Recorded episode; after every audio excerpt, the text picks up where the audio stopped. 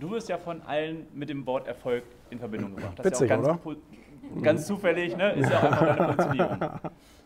Was war dein größter Misserfolg in den letzten Jahren? Was würdest du da sagen? Wo dann eben deine Entscheidungsfreudigkeit eben dann eben auch weitergeholfen hat.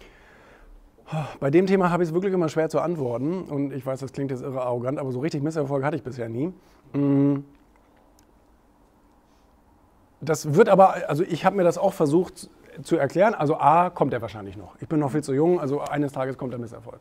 Ähm, B, habe ich den ganz großen Vorteil, ich habe mit, mit 17, 18 äh, Sachbücher entdeckt, also Erfolgsbücher und Biografien und so weiter. Und habe gedacht, ach, wie schlau ist denn das, wenn ich mir einfach die ganzen Geschichten von denen, die es schon geschafft haben, durchlese, mal gucken, wie, wo die so ihre Herausforderungen hatten, mal gucken, wie die so darauf reagiert haben, da kann ich vielleicht was von lernen. Und ähm, ich meine, schlaue Menschen lernen ja aus ihren Fehlern und besonders schlaue Menschen lernen aus den Fehlern von anderen.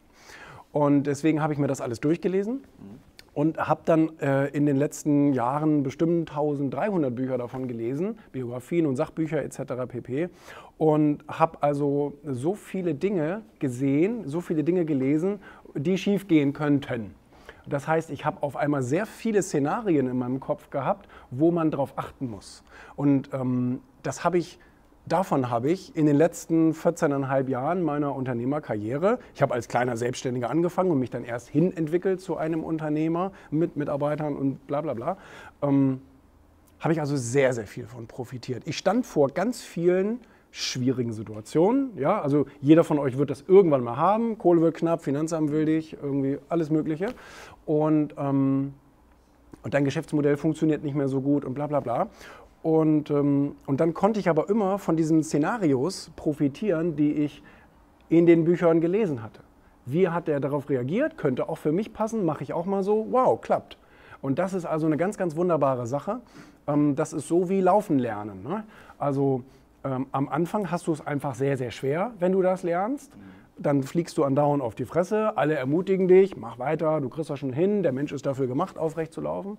Und dann äh, irgendwann klappt es. Auch heute wirst du noch mal stolpern, aber du, du weißt, danach geht es ja weiter. Du wirst ja nicht liegen bleiben.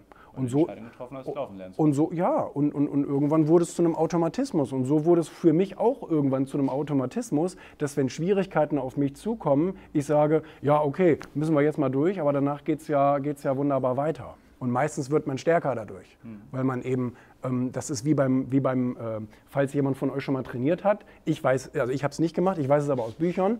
Äh, dass, und ich habe mich jetzt auch gerade äh, vorgestern noch mit Ralf Möller getroffen in Frankfurt und der hat auch gesagt, du musst trainieren und bis es weh tut. Und wenn es dann so schmerzt, dann musst du noch fünfmal weitermachen, weil erst dann beginnt der Muskelaufbau. Der beginnt nämlich erst, wenn das Ganze zerrissen ist und sich dann wieder neu zusammenfügt. Dann kriegst du sozusagen ein Stückchen mehr Muskel.